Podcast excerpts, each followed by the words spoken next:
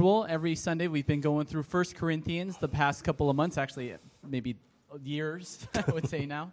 Uh, but whenever there is a fifth Sunday in the month, in the month, and this happens maybe four or five times throughout the year, we try to take a break from what we're preaching through, and we take some answers and questions. A lot of the times when we're preaching through a specific passage or a specific book, uh, a lot of questions arise, and that could be anything from 1 Corinthians to anything that's actually going on in the world today. And so we have a number of great questions. Uh, and if you are new here, if you come next Sunday or if you've come the Sunday before, we'll go back into 1 Corinthians and we want to continue to welcome you and continue to have you join us. If you're looking um, for prior sermons to listen to, you can also do so uh, through our website. But let's get started because we have a number of questions and these all have been pre submitted so that Pastor Roger uh, can prepare a proper answer. The first one is in 1 Samuel, on at least two occasions, God sends, quote, an evil spirit out of the NASB or a harmful spirit out of the ESV to King Saul. And as a reference, it's 1 Samuel 16 14 and 1 Samuel 18 10. One time of which Saul tries to kill David. Can you explain what these evil spirits are? And could someone try to use these passages to say that God is the author of evil and makes people sin? Yeah, so we see this uh, a few times in the scriptures. I do want to clarify that in the Old Testament, believers were not indwelt by the Holy Spirit like they are today. As you know, He came at Pentecost. Uh, Jesus said, I have to leave so the Helper can come. And so it was not normative for all those who were of the faith to be indwelt by the Holy Spirit. So, the reason I want to clarify that is because people are often confused when David, for example, in the Psalm says, Take not thy spirit from me, or in this passage where the spirit uh, left uh, King Saul. You have to understand that it was a special anointing, a special indwelling because they were the leader of God's people as king. So that does not mean that they were saved and then lost their salvation. Okay, that it's a, it's a separate uh, time, it's a different covenant uh, the Holy Spirit has not come in the sense of indwelling all believers. And so, when the Holy Spirit is uh, removed or he leaves Saul, it is because, as you guys are familiar with, Saul disobeyed, and God said, You are no longer going to be the king.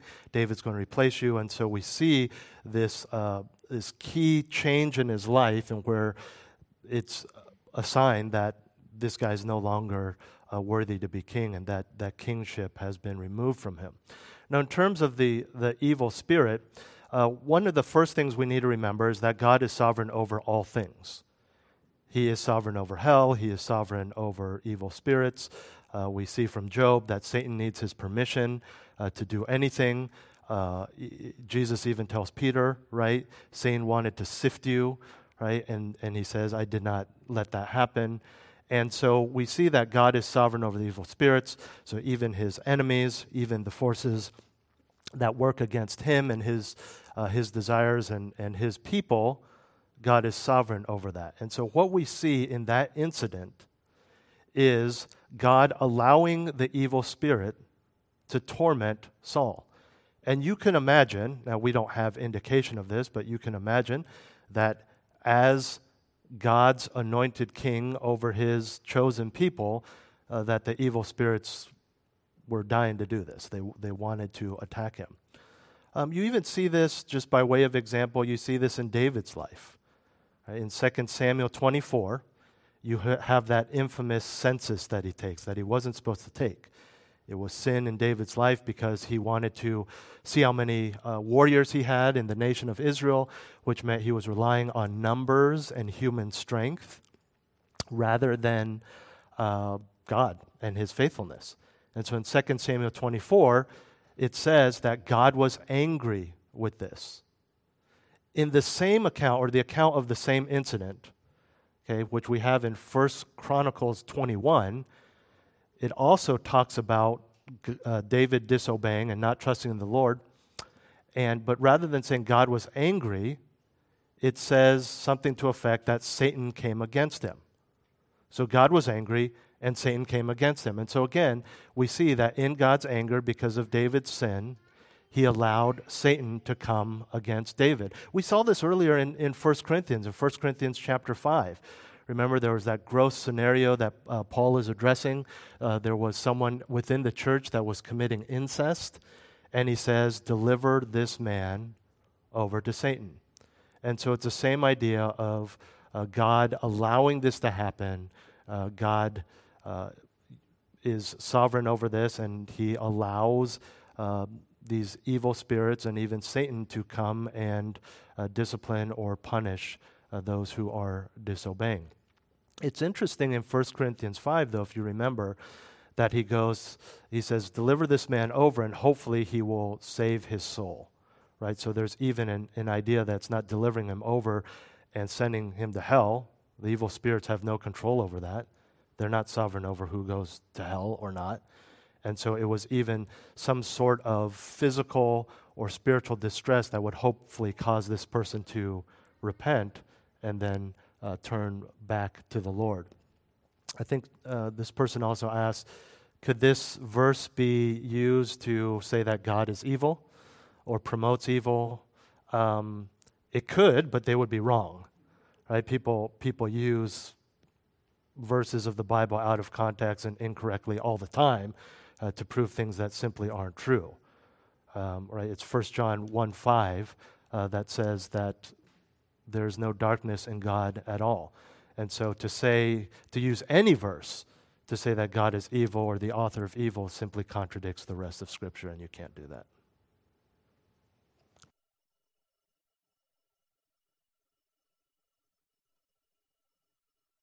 Such as species changing over time to adapt to their environment. Question is uh, based on uh, the uh, biblical teaching of a six days of creation, which means, uh, as believers, we do not believe in the theory of evolution. That, you know, you guys remember that. So if you think back to uh, when do we learn that? In, in grade school and high school.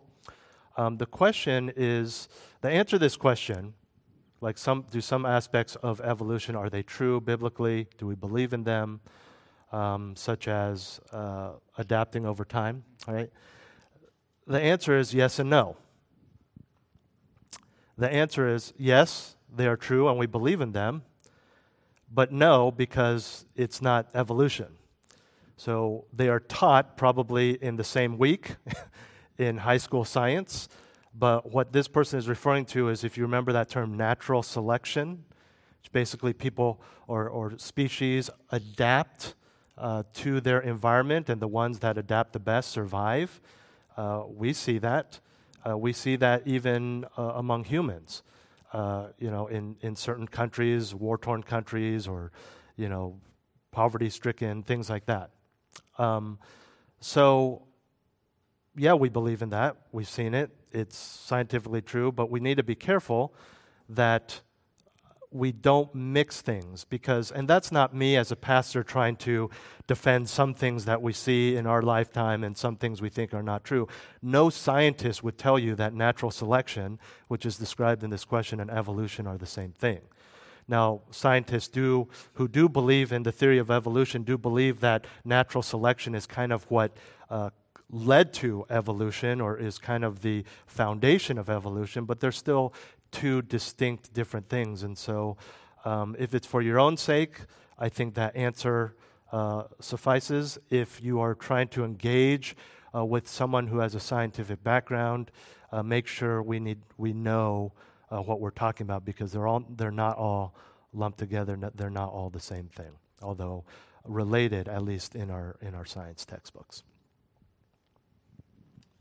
All right. And number three, Matthew 6 1 states that we should beware of practicing your righteousness before men, that you'll be noticed by them. And so the question is Does this include, for example, posting videos online of street preaching or protesting abortion clinics? Does motive matter at this point since you're making your righteousness public? Um, I think it's good to look at this verse. Um, if you have your Bibles, turn with me to Matthew chapter 6. Because when we see the verse in context, it really gives us uh, a lot to understand in terms of a scenario like that. Um, you know, doing some sort of righteous deed in the name of Christ and then putting it on Facebook. or YouTube, or maybe even just telling people on Facebook, hey, you know, I, I, I shared the gospel with a bunch of people today. Um, are you just uh, practicing your righteousness before men? And what about the heart? What about motives? Well, let's look at Matthew 6 1. I'm reading from the uh, NAS here. It says, Beware of practicing your righteousness before men to be noticed by them. Otherwise, you have no reward with your Father who is in heaven.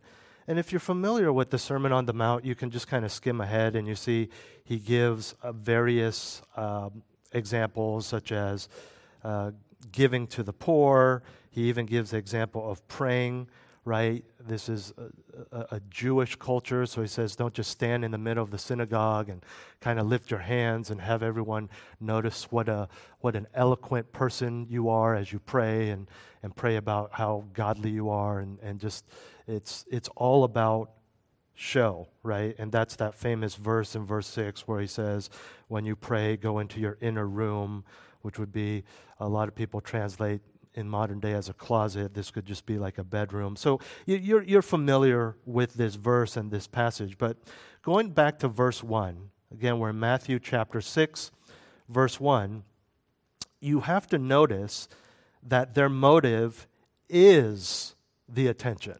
That is their motive. So it's a little different than what the question is asking um, because there is motivation there. It's a wrong motivation.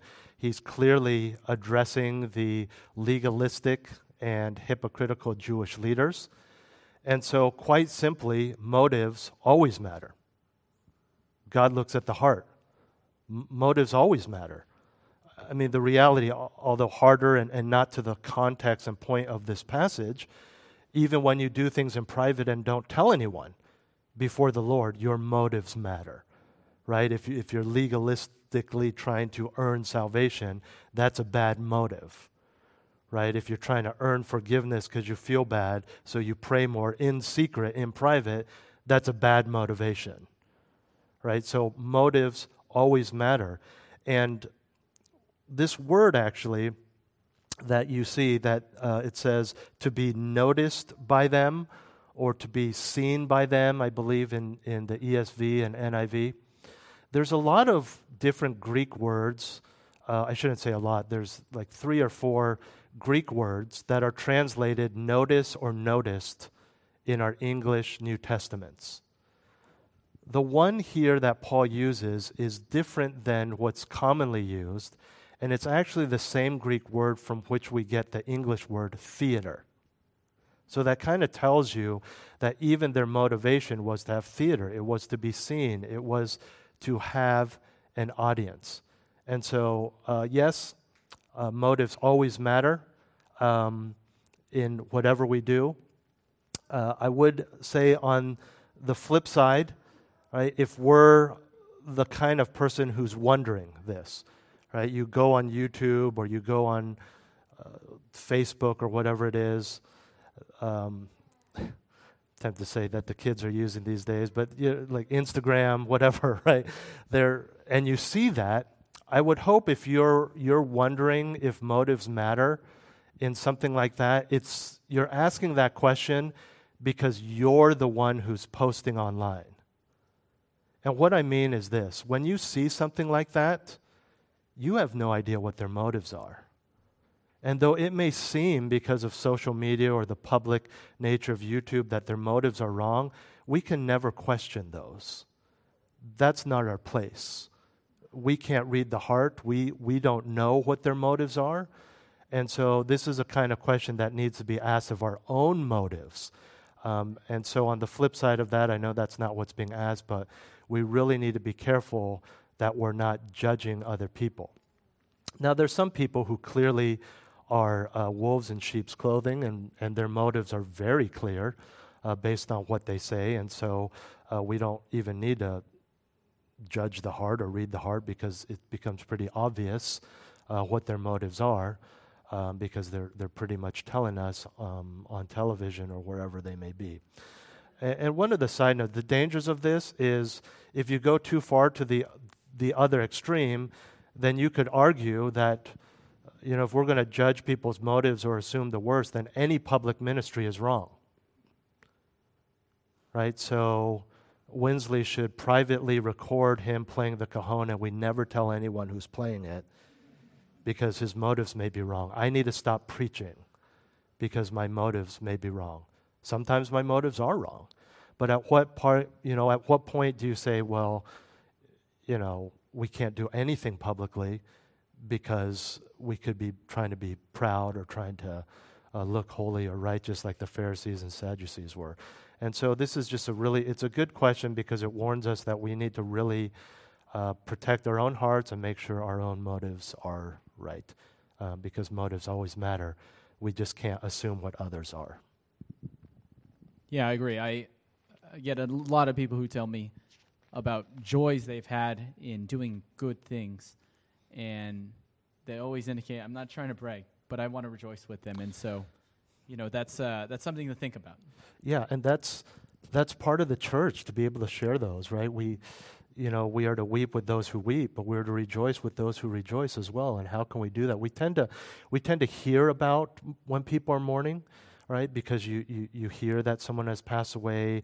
You know, people pray about being sick. You're invited to a funeral or something like that. Um, but I think you know we, we we get timid about sharing our joys because we don't want to look pharisaical. But that's okay if your if your motive is right. You need to share with us, and you know forget about the people who are judgmental. That's between them and the Lord. Let's let's share our joys and rejoice with one another. Um, the next question is very appropriate, I think, for uh, Memorial Day. You shall not murder, or kill in earlier translations. In the Ten Commandments in Exodus 20, verse 13, how is war not murdering or killing? I understand that premeditation is involved in murder, but uh, that also exists in war planning.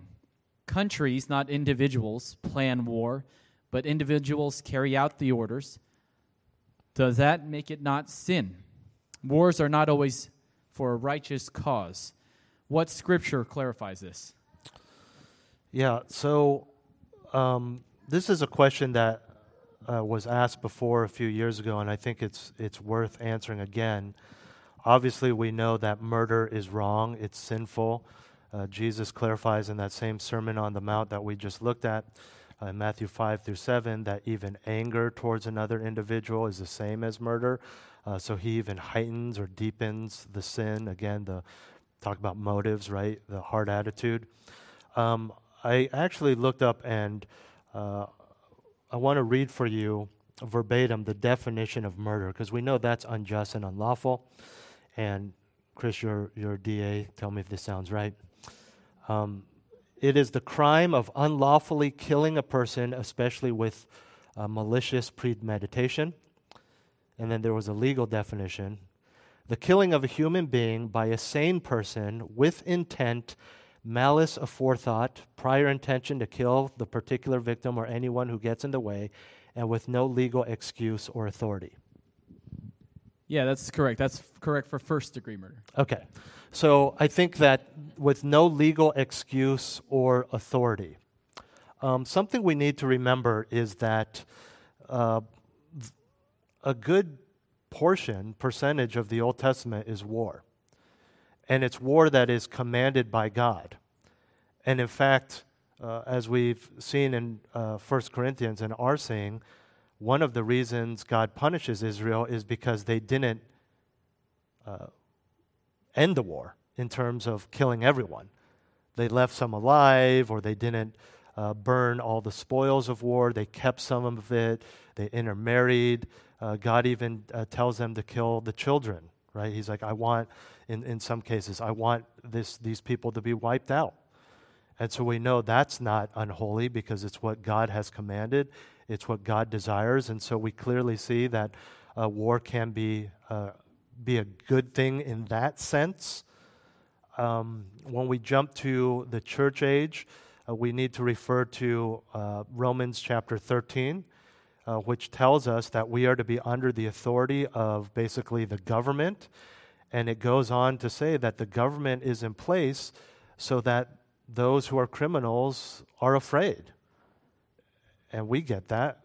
we, we want criminals to be afraid to commit crimes, right? Because when people do commit crimes, it, it, unfortunately, it's happening more and more, uh, especially in San Francisco, right? And it's not just like in the Tenderloin or downtown. I was having lunch with a friend of our, a friend of our churches who lives in the Richmond district. I said, "Do you see this?" He's like, "Oh, absolutely."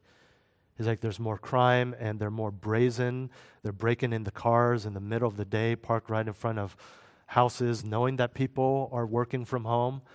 And that word brazen, right? We, we use that word like, oh, it's so brazen because he didn't do it in the middle of the night. He did it in front of people, in front of even police officers.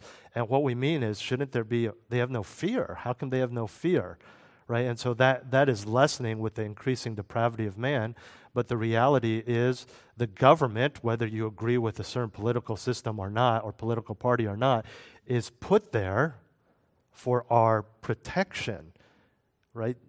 Don't you get a little sweaty? You look at your speedometer for the first time in your 20 minute drive when you see a CHP officer behind you, right? Because you're afraid. You're afraid to be caught doing something wrong. But that passage, Romans 13, goes on to say that God has placed the government as a sword. What is a sword? This is not like the sword on your mantle over your fireplace that's just a piece of decoration. A sword is an instrument of death. The sword is an instrument of war. And when it comes to governments, why are they in place? Not just to stop the, the petty thief or the, the murderer in our society, but to protect its people from other warring or perhaps evil nations and governments. And so there are wars that are just, there are wars that are righteous. The government is doing what they are told to do. Now, if a soldier in war kills somebody, uh, are they sinning? Um, not in obedience to their governing authority, which the uh, which, the, which the Lord has put in place. Could they sin? Sure. If they're angry, if they're looking out for, ve- they want vengeance because that, you know, that country did something or one of their buddies was killed in the trenches, that, that's different. Uh, but in and of itself, uh, we cannot just say, well, war is murder and war is wrong, especially when we look at uh, the wars in the Bible and we look at uh, the, the function of the government. Now, the reality is war exists because of sin, right? Uh, if there's not going to be any war in eternity, in paradise, because we're all going to get along. There's no pride, there's no anger, there's no desire for vengeance, there's no jealousy, there's no my race is better than your race, so let's wipe out that race. There's going to be none of that, right? That, that's all sin. And so we understand on a bigger level war exists uh, because of sin, and that's just something to remind us of uh, just the state of affairs, even the things that God has to help us with and, and, and handle. Um, it's I mean, there's so much that he's doing because sin exists uh, in this world. And so it's unfortunate. Now, again, on, be, with that in mind, are there evil dictators? Are there evil regimes? Uh, absolutely. Right? I, you know, you guys know that I lived in a country that was completely ravaged uh, for 40 years uh, by what historians have called the worst reign of of communism ever known to man. I mean, it's horrible what this man did. And, you know, years later, we're still seeing the effects of, you know, you look at the streets, you look at the infrastructure, you look at the fear, you look at the, uh, the inability to trust anyone in authority, uh, even two, three generations down the line. It's, it's bad. Um, but at the same time, that also explains why we need war sometimes. Thanks, Roger. Uh, number five, how would you share the gospel and make a case for Christ to those who have lost a loved one, especially if that loved one gave no evidence of believing in Christ? After the loss of a child or other family member, we might want to share our source of help with this grieving person. At the same time, it's not very encouraging if they conclude that their loved one is not in heaven. This barrier to the gospel might apply even years after the loss. Yeah, I think that last statement is very telling and helps us understand what we are to do, even years after the loss, which we understand is, is very true. Um, we, uh, we want to be a compassionate people, right? So, you know, someone is grieving, a good friend of yours, a family member, and they're grieving because someone who just passed away was not a believer.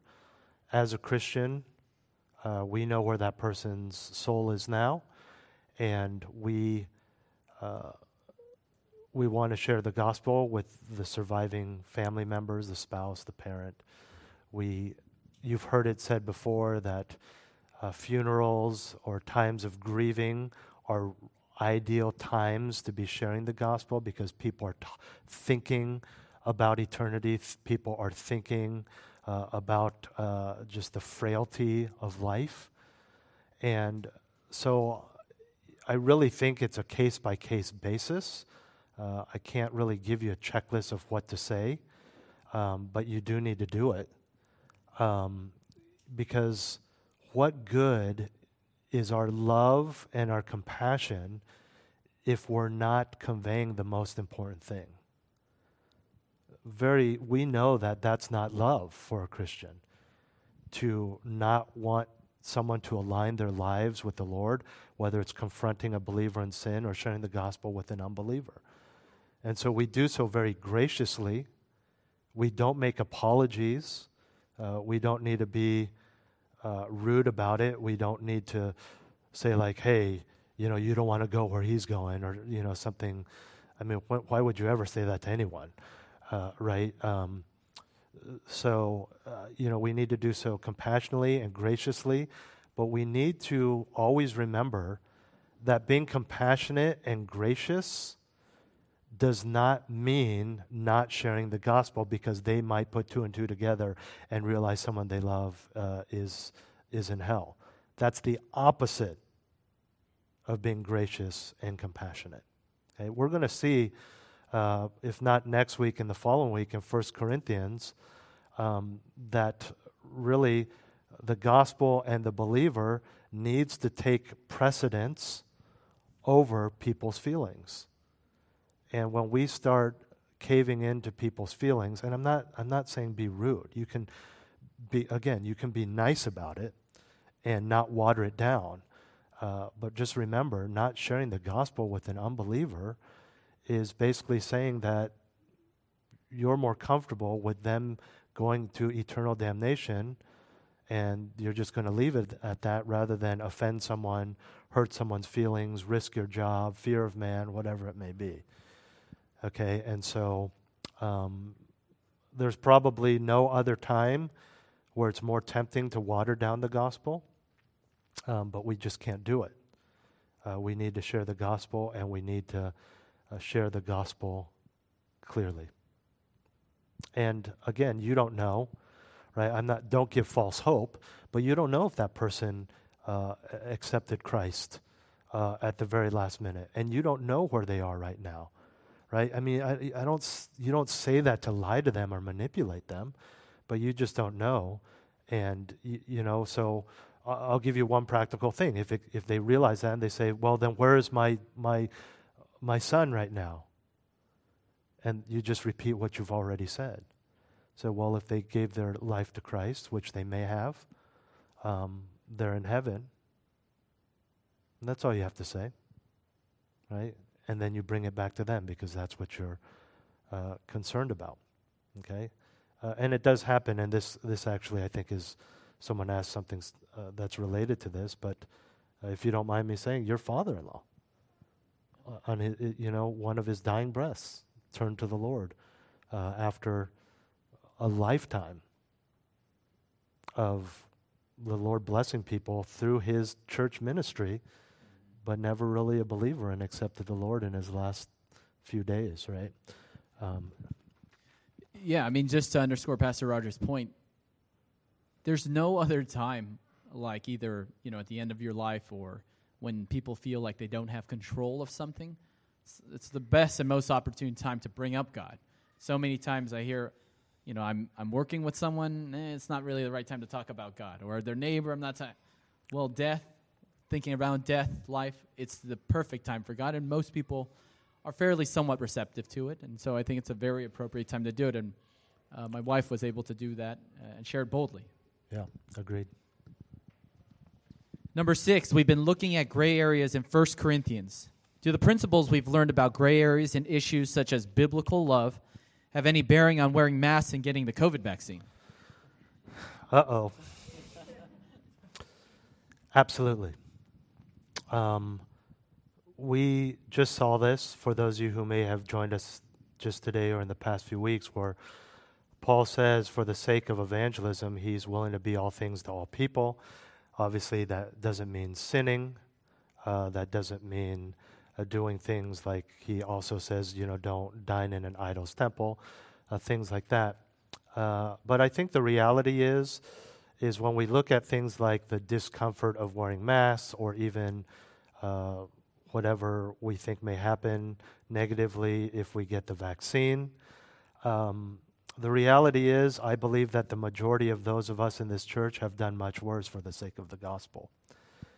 It's just in the news and it's politicized, and so we're hesitant uh, to do those things, right? I, mean, if you think about why people are not getting the vaccine, and again, for me, it, the, the question asked this, so I'm just using this as an example. This could be anything. There's never like, I'm not getting the vaccine because for the sake of my family, because for the sake of evangelism. It's always like, I'm not putting that in my body. Or I don't want to do that. I don't think I'm scared, you know. Um, and even as believers, when we, you know, or even not as, you know, even just from a, a scientific point of view, when we encourage people to get the vaccine and we can tell they don't want to do it, we always end with, but you need to do what's right for you. But First Corinthians and the entirety of New Testament tells us, no, we need to do what's right for other people. And so I think, uh, you know, this, this definitely, uh, you, you need to gauge this with between you and the Lord, but I think that's definitely something um, that uh, we should be willing to do if it gives us opportunity for the gospel. Now, I don't know if it would. Um, I think we're coming to a time uh, just socially where they're going to say, okay, you can start not wearing masks anywhere uh, unless you have the vaccine. And we know people who don't want the vaccine are just going to stop wearing masks. But as believers, we need to submit and we can't lie. So if you haven't got the vaccine, you need to wear that mask because that's the law. Um, and so maybe that's something, you know, maybe you'll see uh, things like that. Um, and so it's, it's definitely something to consider, to think about, right? We need to be good stewards, but when, when we're just saying, you know, I was even talking to someone recently and they're saying, oh, I'm willing to do anything, but not the vaccine. And I just, I have a hard time not believing because it's been so politicized, right? I mean, you, you've done other, you've done hurt, your, I mean, not in a sinful way, but you've done things would have resulted in physical damage to your body for the sake of the gospel. Right? I, I'm not trying to lift myself and my wife on some sort of pedestal, but if you knew the kind of things orally that my wife and I ate and put in our bodies, things that were dirty, things that probably could have killed us because we were living in a developing country, but to not offend our unbelieving hosts. Man, at least for us, another shot in the arm, that's not, I mean, that's nothing. Uh, you know, it's, it's, it's for the sake of the gospel, right? I, I mean, there's, I mean, most people would say, yeah, you know, if God called me to go to uh, a jihadist Muslim country to share the gospel where I could just get shot five minutes? Yeah, man, for the Lord. But you won't take a vaccine? Right? I'll get beheaded for the Lord. Well, but not the vaccine. So I, I just, you know, we, we really need to think biblically and think rationally about what we're, we're doing here. And on the flip side, most of us probably got the vaccine for selfish reasons as well. So, you know, we just need to really focus and, and try to get to a place where we're willing to do things uh, for the sake of the gospel uh, for other people. You know, I think back to um, Shana. It took me a while to remember her name this past week. uh, I remember that you know when I was in college and seminary, I would go to where I ended up living, Albania. I lived short-term teams, and this is a culture like many cultures. Not so much in our culture; it's family of family, but in that culture. Uh, if you don't eat everything that's placed before you, it's, it's very offensive to the host. Like, very, off- it's one of the most offensive things you can do. And obviously, there's a lot of, f- lot of food that is good, but there's a lot of food that's, that's gross. And you just, like one missionary said, you just got to bless it and eat it. Just eat it, right? Just don't be rude because they're all living in Albanians' homes. Um, this is kind of gross, but you know, one, uh, two people on one of the teams, they joked. They didn't say it in front of their host, but with the team, they they joked about poop soup, because that's what it smelled like and that's what it tasted like. But they drank it because for the sake of the gospel, right? And then there's this one girl, Shayna, and she said, "Do they eat meat?" I'm like, "It's it's primarily. I mean, that's a, it's a big meat and potatoes, simple dishes like that."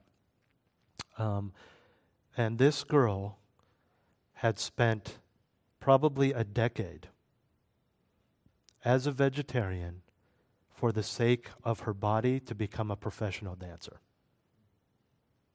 And she came up to me during one of the team meetings. and, You'll be so happy, so be so proud of me, Roger. I started slowly eating meat to prepare for to not offend people in Albania. That's the kind of thing uh, we need to do for the sake of the gospel.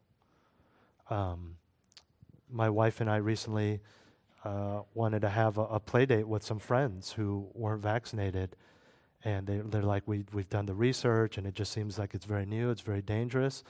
Uh, and she actually ended up just saying to my wife, like, if you want them to come over and you're more comfortable with it, I'll get the vaccine for your sake. And we're not, it's not even for the gospel, it's just, just for fellowship. And so um, I just give you those two examples as people who are willing uh, to do things, you know, just for, for ministry's sake. And I think that's the mindset we all need to have. Yeah, a great example of selflessness, especially when there's so much selfishness these days. Number seven, if I don't feel like I, that I'm motivated to do X, Y, or Z by a deep love for God and to glorify Him, how might I cultivate that motivation so it's genuine? This is a, this is a struggle for all of us at times, isn't it? Uh, to say that, you know, I want to read my Bible every day because I'm just motivated by this intense love for God and desire to glorify Him. And, you know, sometimes we just, I don't want to do it. Uh, I, that's probably one of the most common questions I get, usually specifically in regards to reading the Bible. Right? I have no desire to read my Bible. How do I get that desire to read my Bible? Um, I think they're already on the right track because they know that they should be wanting to read the Bible. Um, you know, for that, and that's not what the question asking specifically, but I think for that question, for reading the Bible, the answer is you read your Bible. Right? Because as you read the Bible, and if you're not just trying to get through it and you're not focusing just to get your daily Bible reading checked off or whatever it is, if you're really thinking about it, then you're going to start thinking and realizing, wow, my sin is actually pretty bad. And God is pretty amazing. And what He did for the world, well, wait, no, what He did for me. It's kind of like uh, how many of you, I mean, don't raise your hands, but uh, how many of you like went on a date with the person who's now your spouse? You're like, ah, oh, so awkward, whatever, and then you know, your parents or your friends are like, just give her another chance, give them another chance, and now you're married, right? Because you, you got to know them, right? And, it's, it's, it's like the Bible. It's like you're just reading it. Yeah, he died for my sins, I get it. But when you stop and really take the time to meditate on it, like what that means, and I think that's one of the dangers of, the, of being so familiar with the gospel. We forget. We forget what, how brutal you know, that, that self sacrifice was for our sin to show us how gross sin is. Right? We're forgiven. And we, we, we, we, we uh, confess and ask for forgiveness and repent of sin almost on a daily basis. And so we forget how, how grievous it is to the heart of God, how nasty, how disgusting it is. And so, you know, the depth of, of, of what Christ has done and, in the gospel sometimes gets lost on us. And so, you know, I, I feel for those people who don't have that, but I say, you know, read your Bible. Secondly, pray. Right? It's kind of like we're, you know, God isn't like an individual where you're kind of like, ah, I don't really like this person, but I can't tell them. Tell God. Say, because God knows already. God, you know that I don't have this desire to be with you right now. I don't have the desire to pray. I don't want to be at church. I don't feel like they're my people. Help me. Ask God for help with that. There's no one who wants to help you more with that than God. And I know sometimes you feel like, how can I tell God that? He knows already. Ask Him for His help. Um, and thirdly, I would say, um, so read your Bible, pray. And thirdly, uh, we just need to be less focused on ourselves. A lot of times, this is focus on self. And the more we focus on what feels good and what our felt needs are, the less we are going to be willing to do something for others, uh, namely and most importantly, God. And so we really need to uh, do a deep cleanse of our hearts to really recognize are where are we being selfish? What what is it? Because that's going to be your big. It's not Satan, you know. It's not the world. It's you. What is it in your heart and your desires that ke- is keeping you from having this desire uh, for the Lord? Now, sin and the world is going to feed into that, but it's ultimately you. And when I say deep clean, I don't mean just clean. You ever done a deep clean of your fridge or of your house or something? You're deep cleaning, and then you realize there's stuff there that needs to be cleaned that you didn't even see before. Right? And so when we do a deep clean and we really take time to meditate, you know, go stop hanging out with the guys and the girls or whatever, or, you know, take a night just by yourself.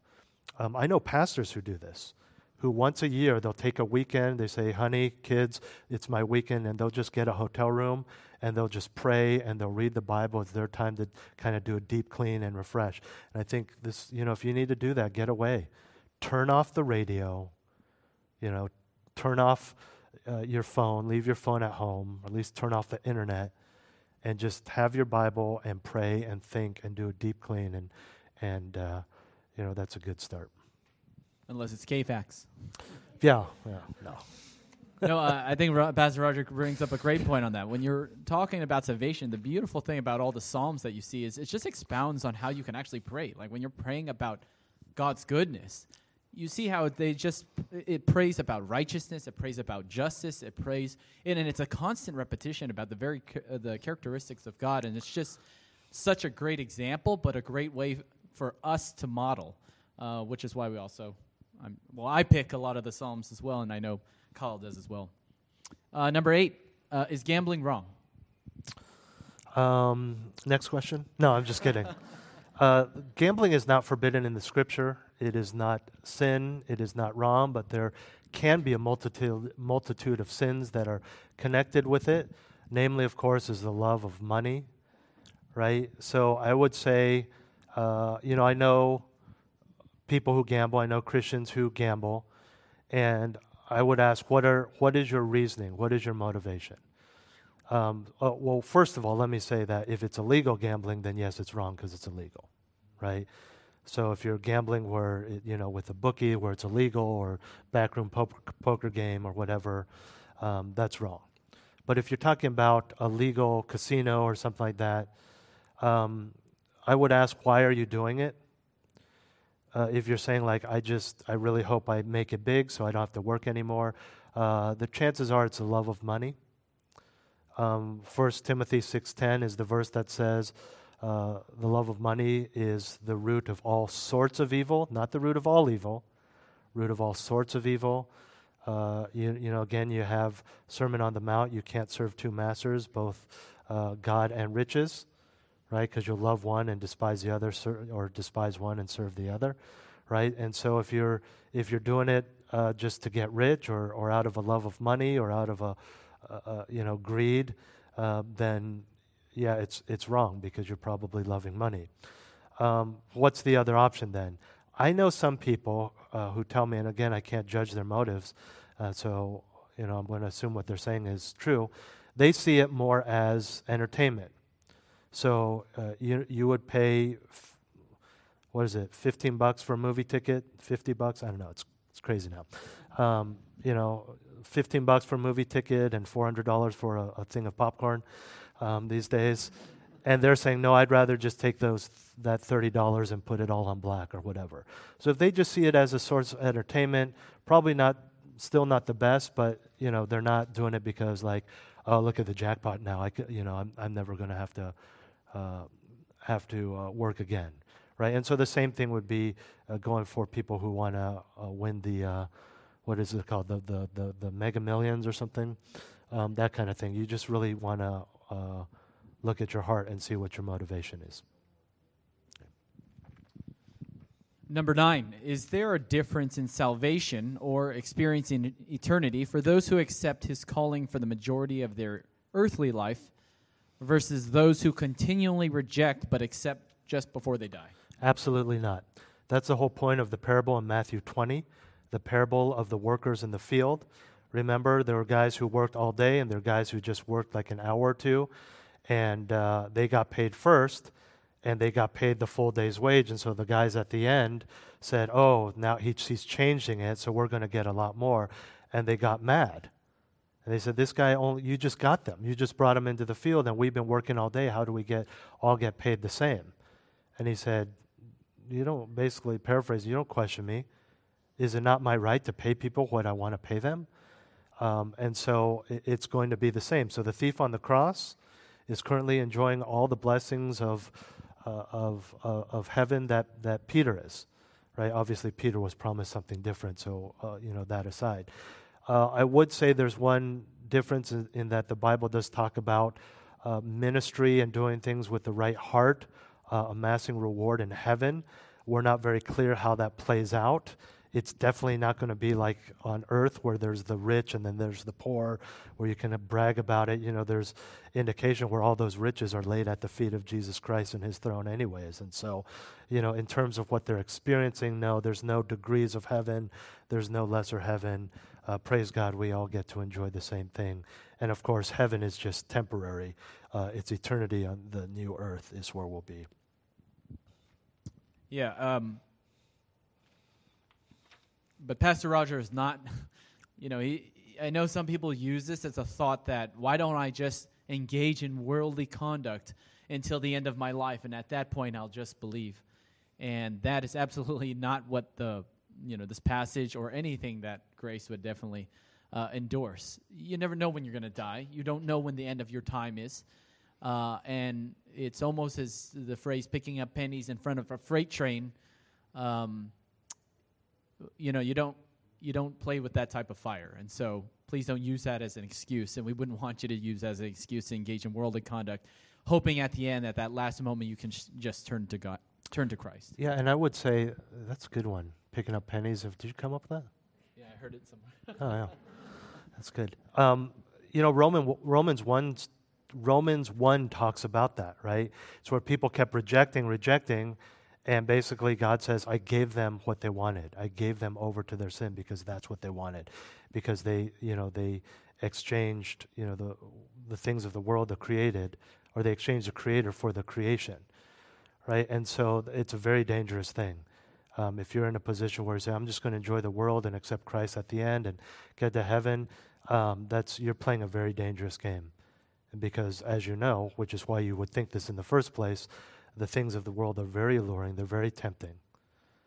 Um, right? And then you also hear too, like, uh, who, who's, how do you know you're going to be 95 years old, you know, with moments to spare on your deathbed and not get hit by a train right as, you know, hit by a car right out here, right? I mean, um, and it, it really misses the point of Christianity too, right? It's not just to avoid hell, it's to have the privilege of being an ambassador of Christ when there are still people to be an ambassador to. Right? There's no unbelievers in heaven. So, what a joy it is to, to be able to live in this life uh, doing that for the Lord in the midst of a dark and depraved world. So. I think we have time for one more. Recently, a well known Christian leader was shown to engage in gross immorality. What is the proper Christian response to that situation? Are his writings and teachings still valid? and useful, or are they to be avoided? Yeah, you know, I, the first thing I would say is we need to avoid malicious gossip.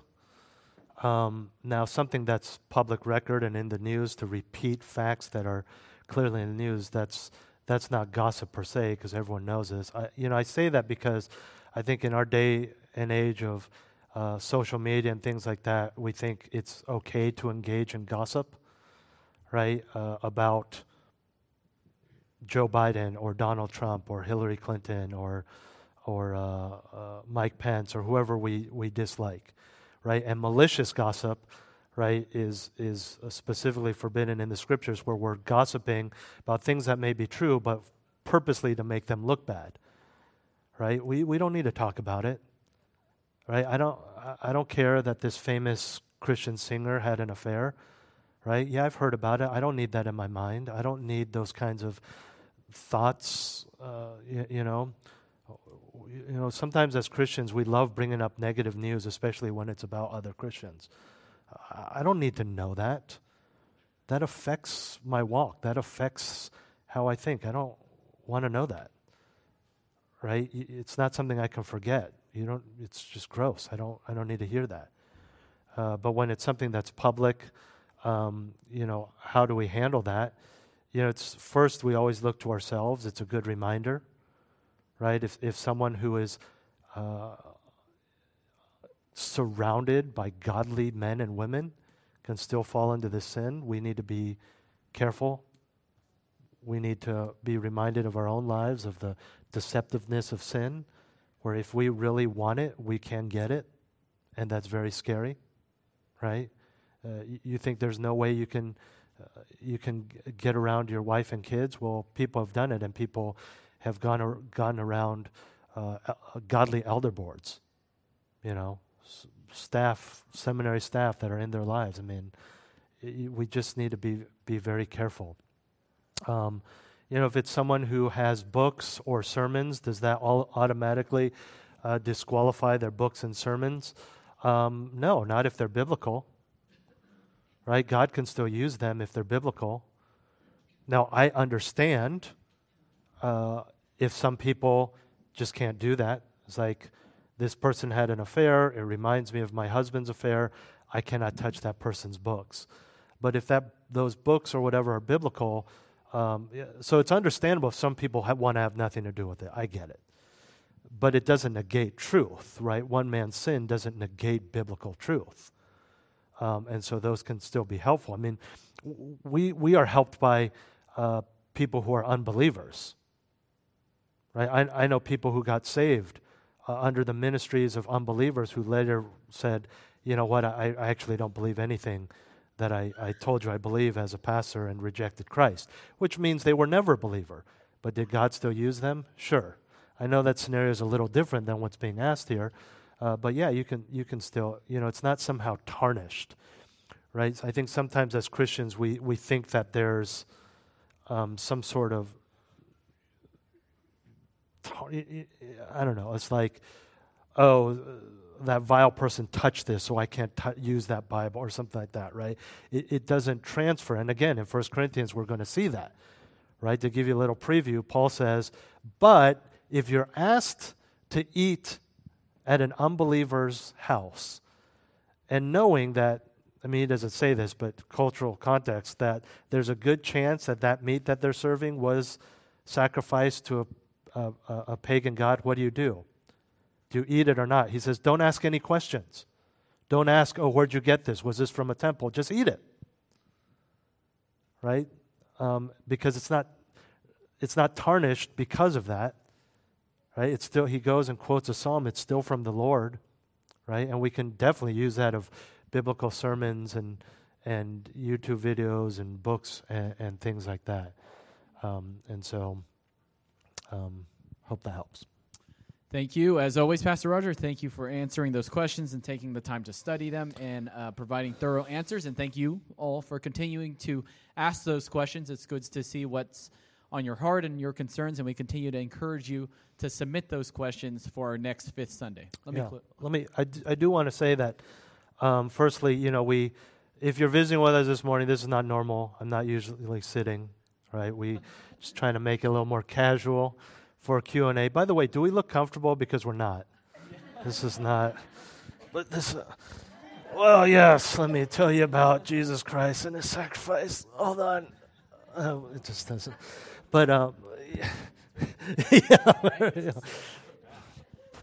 burns have some essential oils going through. Um, but you know, one of the reasons I do want to prepare a biblical answer, which is why I ask you to uh, submit them ahead of time. And, and I don't want anyone to take this personally, but part of the reason also is so we can I can kind of filter which questions to answer. They're all really good, uh, but sometimes they're just so deeply theological that I, I don't want to just spend five minutes on it. Uh, sometimes they're very personal, uh, where I'm not going to answer that publicly, and I'm, that's why I really prefer if you put your name on there. Um, where I would rather follow up with you and say, "Hey, listen, I think we need to talk about some of these issues uh, because it's it's it's something clearly that's uh, that's um, going on." Some of them, frankly, are big enough theological issues that you could uh, just look it up and you would recognize the names of the people explaining that. Um, you know, if you're just trying to get my opinion, I don't I don't think that's that's worth answering because clearly you can you know, you could easily find a book or something that, you know, Sproul or MacArthur or someone uh, has written that gives a, a, more thorough answer in that, or just even look at your, you know, MacArthur Study Bible or something like that. And then a lot of times I don't answer them if I've answered them again recently, and I, I realize, you know, we go a few months between, and sometimes you've visited since I've answered, but it just, um, it's not something I can do, and and just time. So I try to do a good balance of theological, but also ones that will be practical and, and, and hopefully help all of you in, in some situations. But keep sending them in, they're all great. Let me close us in prayer.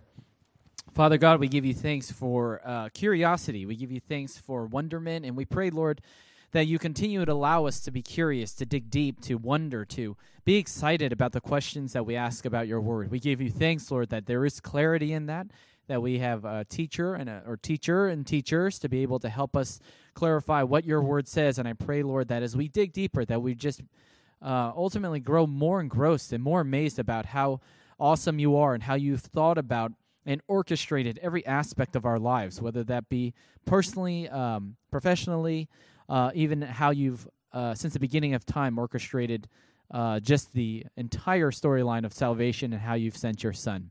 We pray, Lord, that we continue to be curious, we continue to be amazed by who you are, and continue to ask great questions so that we may be encouraged and spur on one another. In Jesus' name, amen.